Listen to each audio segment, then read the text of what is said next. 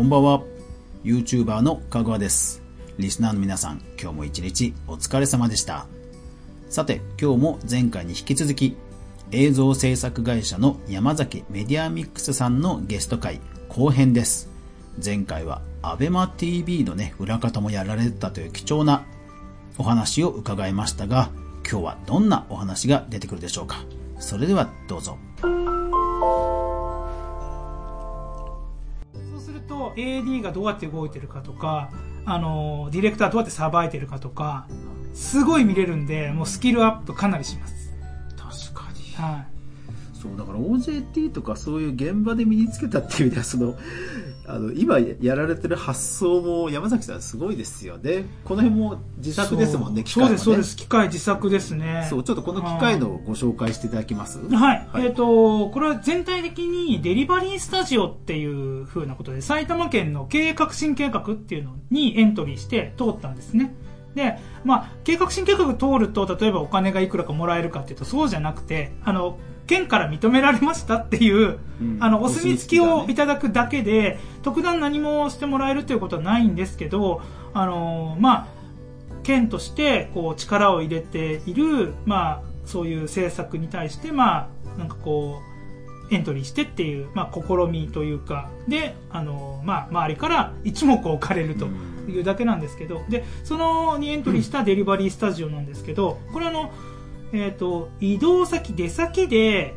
あの、スタジオに来なくても、スタジオと同じぐらいのクオリティの作品が撮れますよっていうのが売りですね。そうそう、リスナーさん、これラジオなんで、はい、あのー、少し説明しますと、はい、僕の目の前に今、えーと、ものすごく大きい機材があって、で、目の前に、さらに奥にはブルーバック、あの、グリーンバックがあります。はい、で、グリーンバックの前に、なんかこう暗幕のカーテンみたいなものをかけた、えー、だいたい、えーと、はちじゅっセンチ四方ぐらいの箱があって、そこにミラーレスの一眼があって、さらにその下にものすごく大きい脚立というか台みたいなのがあって、それがなんか上下するっぽいんですよね。でどうやらこれプロンプターという機械らしく、それが今移動できる画期的なものだと。そうなんです。ことなんです。で、しかもこれ自作なんですよね。そうです。自作です。自作なんですよね。はい。いやだから本当あのプロの僕あのあそうそうそうあの エヌエイチケー でプロフェッショナルって番組あるじゃないですか。はいはいはい、であのプロフェッショナルって番組で必ず最後プロとは何ですかって言わせるじゃないですか。はいはい、あれ不思議に思うのが。えーいっかいぐらい被ってもいいだろうとか思うんですけど。ああ、でもあれはね、あの、多分、もう、同じことを言う人もいると思います。ですよね。だって、そうそうそう。お金をもらう、でもなんか結構抽象的な言葉だったら、はい、多分、お金をもらって初めてプロだぐらいは全然被りそうじゃないですか。はいはいはいはいはい、でもいっかいも被らないってことはどうやってるんだろうなと思って。はい、で、僕の中でプロっていうのは、なんかツールを作れる人。ああ、なるほど。例えば、はいはいはい、プロ野球選手だったら、本当にグラブを自分のグラブにするとか、はい自分用の何かを道具を作り出せる人が僕はプロだと思っていて、実際僕もそうやってあのウェブ制作のツールとかを作ってしのいできたりもしているので、やっぱりそれってね、ある意味ほら秘伝のタレじゃないですか。やっぱりそれができないとやっぱり生き残れないっていうのは身に染みていて、うんはい、ああやっぱり山崎さんもそうなんだと思って。そうですね。やっぱり他と同じじゃ、僕の場合はつまらないあのなんでしょうね、僕が仕事に求めてるのは面白さだったりするんですよね。面白いって何かって考えた時に初めてのことだったりするんですよ。今までにないもので面白い、自分が面白くないとモチベーション続かないし、それをこう作り出していけるっていう仕事が僕はクリエイターだと思うので、あのー、まあただそのクリエイターに限らず仕事を楽しくするっていうのはもう吉田さんおっしゃるように、あの自分で自分の何かを作っていくっていうことになるんじゃないかなと思うんですけど。でもその作るときに一方でこう、私なんかそのソフトウェアなんで元手がかからないですけど、山崎さんの場合はそのさっきの制度、はい、制度を使あの利用してっていうところはなんか経営的なセンスもやっぱりバランスはある、バランス感覚すごいなっていうのは。いやー、経営は本当にあの、私の知り合いがこう言っててなるほどなと思うんですけど、社長はいるけど経営者は少ないっていう。あ経営本当にしてるやつはほとんどいないみたいな感じのことを言ってて、なるほどなって。まあそういう意味ではまだまだひよっこ社長です。でも本当にいつかその経営をちゃんとできるようになりたいなっていうのはあって、まあ日々勉強してますね。じゃこの、えー、と移動セット移動スタジオセットは、はい、えー、特にどういう人におすすめですかね。あの、えー、と私はもうそもそもこれお天気お姉さんができるので、さまざまな、えー、教育ツールとして使えますよっていうのを、まあえー、と最初考えてでリリースしたんですね。ところが撮ってもらうとこれでもうほとんど緊張しないっていうか、カメラどこなのっていう風にカメラの存在に気づかないんですよ。だったらもっともっとあの本当にこう撮らなきゃいけないけれどもちょっとカメラ向けられると恥ずかしいっていう人向けに使ってもいいのかなっていうのは最近ちょっと思うことなんですけどね。うん、確かにカメラの緊張さえなければ、うん、なんか動画で YouTube やってみたいっていう人はめちゃくちゃいそうですよね。はい、いると思いますね。うんそうか、合成ももうそうですね。まあもうグリーンバック常駐なので、うん、はい。すごいな。まあ、完全合成スタジオですからね。うん、はい。そうなんです。原稿は、えー、どんなデータ形式でもいいんですか？で、どんなデータ形式でもいいです。はい。一般的なパソコンで使えるのであれば。ね、はい。じゃあ逆にもう文字打ちだけしといてお任せするっていうやり方もあるんですね。あ、そうです。ありですね。はいはいはい。あの何回か使ったんですけど、今本当にその社長さんが、あのーまあ、リクルーターにこう思いを訴えるっていう動画を何本か撮ったんですね。本当にあのカメラが見えないので、で、まあ、パワーポイントで文字送りして撮ったんですけど、あのコンプライアンス的に言っちゃいけないこととかを、あのーまあ、ある程度言っちゃいけないことと言わなきゃいけないことを、まあ、書きたいと。でそれを正確に言いたいってなった時に、やっぱりその文章を覚える時間がないんですよね。なのでプロンプターを使って、まあ、読んでもらうっていうのが比較的ナチュラルな。なるほどね。はい、そっかそっか。だからあのよく映像制作っていうとなんかこう本当にあの映っちゃいけないものがたまたま映っちゃったからもう一回撮り直しとか、はいはいはい、なんかそういうのをすごいイメージするんですけど、えー、でもこれってですからその原稿をある意味読んでるところがそのまま映像になるっていう意味では、はい、まあ、原稿さえしっかりしてれば、まあ、失敗ってほぼないんですよね。そうですそうです、はい、あのどもりとか、はい、そういうトークでの失敗はあるかもしれない、噛んだりするのはあるかもしれないけど、うん、はい、根本的な多分ミスは多分ありえないんですよね。はい、なんか映像を納品してからなんでこれスポンサーじゃないとライバルが映ってんじゃんとかそれはないんで、ね、それはないですね。はいはいはい、それだけでもかなり制作コストも抑えられますよね。うん、そうなんですよ。ね、あむちゃくちゃニーズありそうだなこれ。そうなんですよね。まあニーズはありそうなんですけど、そこまであの僕も営業かけてないので、うん、はい、でもどんどん営業かけていきたいなとは思ってるんですけどね。はい、いずれじゃあそうですよ、自作ってことは販売までしたいですね。本当にあの実は越谷産業フェスタってあのにせんじゅうきゅうねんのじゅういちがつかにあったんですけど、あのー、私出展した時にこれであのー、まあ YouTuber 体験、子供たちに、うん、あのファミコンをやらせて、でファミコンをやってる自分とゲームが同時に映る、うん、あのお天気お姉さん的にっていうのをやったら、まあえらい好評で子供たちすごい遊んでたんですけど、もうまあ行く人行く人これは売ってるんですかって聞くんです。まあ、あの、売ってもいいけど、ちょっと高いですよっていう感じではありますけど、でも、はい、もうこの仕組みがもしね、あの、まあ、昨日も実はあの、厚生労働省で撮影をしてきたんですけど、あの、原稿をずっとこう、皆さん、あの、手元に置いて読むんですけど、この機械とかがあれば、まあ、画面に映したのをそのまま読んでもらえれば、全然読みやすいし、本当にあのとある方なんか汗びっしょりかいて緊張されてっていうのがあったんで、ああもうプロンプターこれ持ってけば、うんうん、うん絶対楽だったのになーっていうふうにちょっとね思ったりもしたんですけど。なるほどね。今や今 YouTuber で活躍されている方もなんかそういうあのオリジナル機材とか撮影ノウハウとかも、うん、ある意味この、えー、自分をえー、自分の商材としては全然ありですよね。ありだと思います。うんうん、まあ実際そういうね制作映像制作してる会社さんとかねコンサルしてる人もいるんでしょうけど、うん、機材っていうのは機材ってアプローチは確かにあんまりないかもしれないですね。そうですね。うん、じゃあ今後山崎さんの、はい、まあ、社長としてでもいいですし、えー、映像クリエイターとしてでもいいですし、今後のこう夢とか目標とかって何かあれば。はい、そうですね、あのー、私あの映像でいろいろな人をつなげたいと思ってるんですよね。でもうあのその思いをもっともっとこうブラッシュアップしていろんな人をつなげていけたらいいなっていうふうに思ってまして、はい、あの皆さんあのなんていうんですかね、例えばホームページでも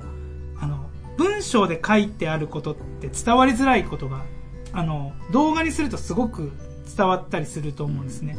うん、そういう部分のことって例えば埼玉県の会社さんってなかなかわからないんですよね、うん、あの東京のところはもう結構動画をどんどんどんどん使って伝えるってことをやってるんですけど、もっともっと埼玉の魅力ある企業を伝えていきたいっていうのは思いとしてあります。あとはその、まあ、人手不足っていうところもあるんで、先ほどもちょっとお役に立てたあの老犬の話ちょっとしましたけど、そういった形でこう人手不足もつないでいけたらいいなっていうのは、まあ、僕の夢ですね。あれですかね、やっぱり映像っていうとなんか高いっていう感じの方が先に立っちゃうんですかね、なんか。はい、きっとそうですね。はい、やっぱり映像を作るのだと敷居の高さっていう方がまだ認知がた、ね、広いんですかね。そうですね、まあ、ただあのー、まあ、ピンキリなんでここら辺は金額の話はちょっと難しいんですけど、まあ、ホームページ作る金額ぐらいかとは思うんですけどね。いや、一時期本当にひゃくまんさんびゃくまんとか当たり前にプロモーションってその都内のプロモーションの制作会社とかに頼むとしてたんですけど、もう全然そんな、もう本当にホームページ作る、まあ、ごじゅうまんぐらいから企業が一つ作るっていうのが、まあ、気軽にっていうほどでもないですけど、逆にやっぱりプロに頼めばあの金額なりのものをね、そうですそうです、出してくれるっていうのがもっと広まるといいですよね。そうなんですよね、うん、あの何に制作手間がかかるかってやっぱり企画段階とあと編集なんですけど、企画をちゃんと立ててないと編集するのすっごく大変になっちゃうんですよね。だから、まあ、YouTuber の皆さんもその多分企画ありきで編集にかかってると思うんで、そこはもう多分皆さんご存知だと思うんですけど、本当に企画なくダラダラ撮ってみようっていう風になると編集するっていうのはとてつもないことになっちゃうので、編集で引っ張るしかないですからね。そうなんですよ。だから最初に企画するっていうところからすると、そうだよ、そうなんです、そうなんです。だからそこのノウハウっていうのはまあ一番売りのところかなと思いますね。映像制作会社に頼むメリットかな。確かに確かに企画、はい、まして企画なんて考えても思いつかないもんな、素人。うーん、そこはそうかもしれないですよね。そうそう、下手に考えるぐらいだったら相談した方が絶対早いですよね。そうなんです、そうなんです、そうなんです。あのまあ面白ければいいっていうのもあるかもしれないですけど、あのたまにすっとんきょうな映像を作っちゃう。それもあの例えば最近はウェブ制作会社が映像を作っちゃうみたいな感じのことをやることもあって、で前にちょっとあの某あの区区なん東京都のあ市だな東京都の市なんですけど、そこで体操を作るっていう話があって、私健康体操、えーと、町田市と草加市であの健康体操を作らせていただいてるんですね、はい、でそれも YouTube で公開はされてるんで、もうどんどん皆さん健康体操で健康になっていただきたいんですけど、とあるその東京のところはあの歌詞が入っちゃったんですよ。あの注意、画面の中で注意事項を入れなきゃいけないスペースに、はい、あの同様で体操するっていうコンセプトだったみたいで、歌詞が入っちゃったんでそうするとあの普通だったら僕がディレクターもしあのやってたら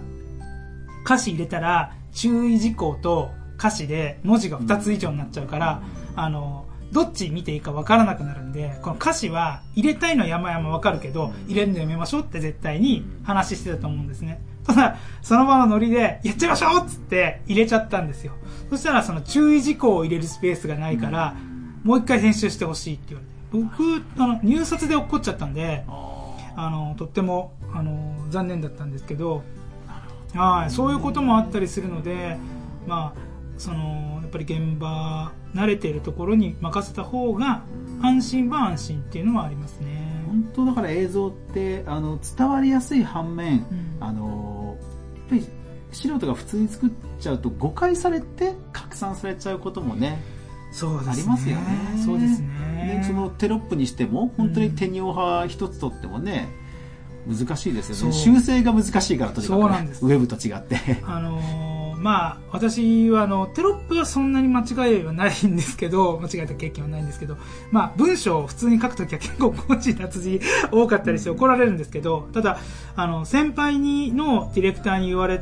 て、もうすごくこう心に突き刺さった言葉が、一文字間違えると人が一人死ぬっていう、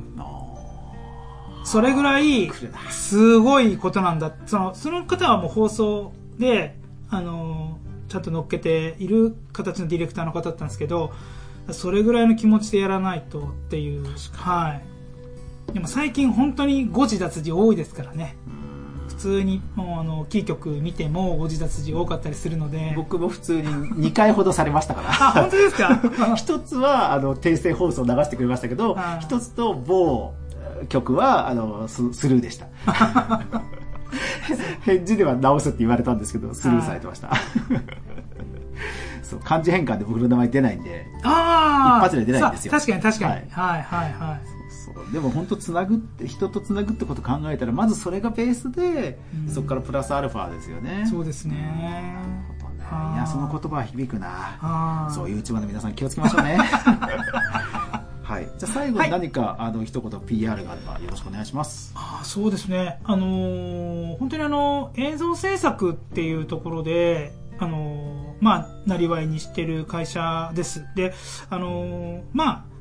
映像を作ってみたいなとか、こういうのって映像ってどうなんだろうっていうのが、もしわからないことがありましたら、まあ聞いていただければ、はい、あのご対応しますので、まあお問い合わせくださいというとこですね。はい。えー、山崎メディアミックスさんのホームページの ユーアールエル は概要欄に書いておきますので、ぜひぜひ、えー、確認してみてください。ツイッターとかはありますか？はい、あ、ツイッターもあります。はい、はい、私がやってるツイッターですが。じゃあツイッターとかもぜひよかったらフォローしてみてください。あ、ありがとうございます。今日は、えー、ゲストに山崎メディアミックスさんの山崎さんをにお越しいただきました。ありがとうございました。ありがとうございます。どうも。映像制作のプロとして、お客様に喜ばれる映像制作、どういうものかちょっと垣間見れた気がします。それでもあのオリジナルのね、機械を自作して、でやっぱり見たことないような映像を作るっていう、そういうこうプロフェッショナルマインドはすごくね刺激を受けました。えー、ぜひ皆さんも感想などなどありましたら、コメント欄に書いていただけると幸いです。ツイッターではハッシュタグかぐわ飯でぜひぜひご意見お待ちしております。なお、山崎メディアミックスさんのホームページのリンクは概要欄に載せておきますので、ぜひご興味湧いた方はアクセスしてみてください。というわけで今日も最後までご視聴ありがとうございました。やまない雨はない。明日が皆さんにとって良い日でありますように。おやすみなさい。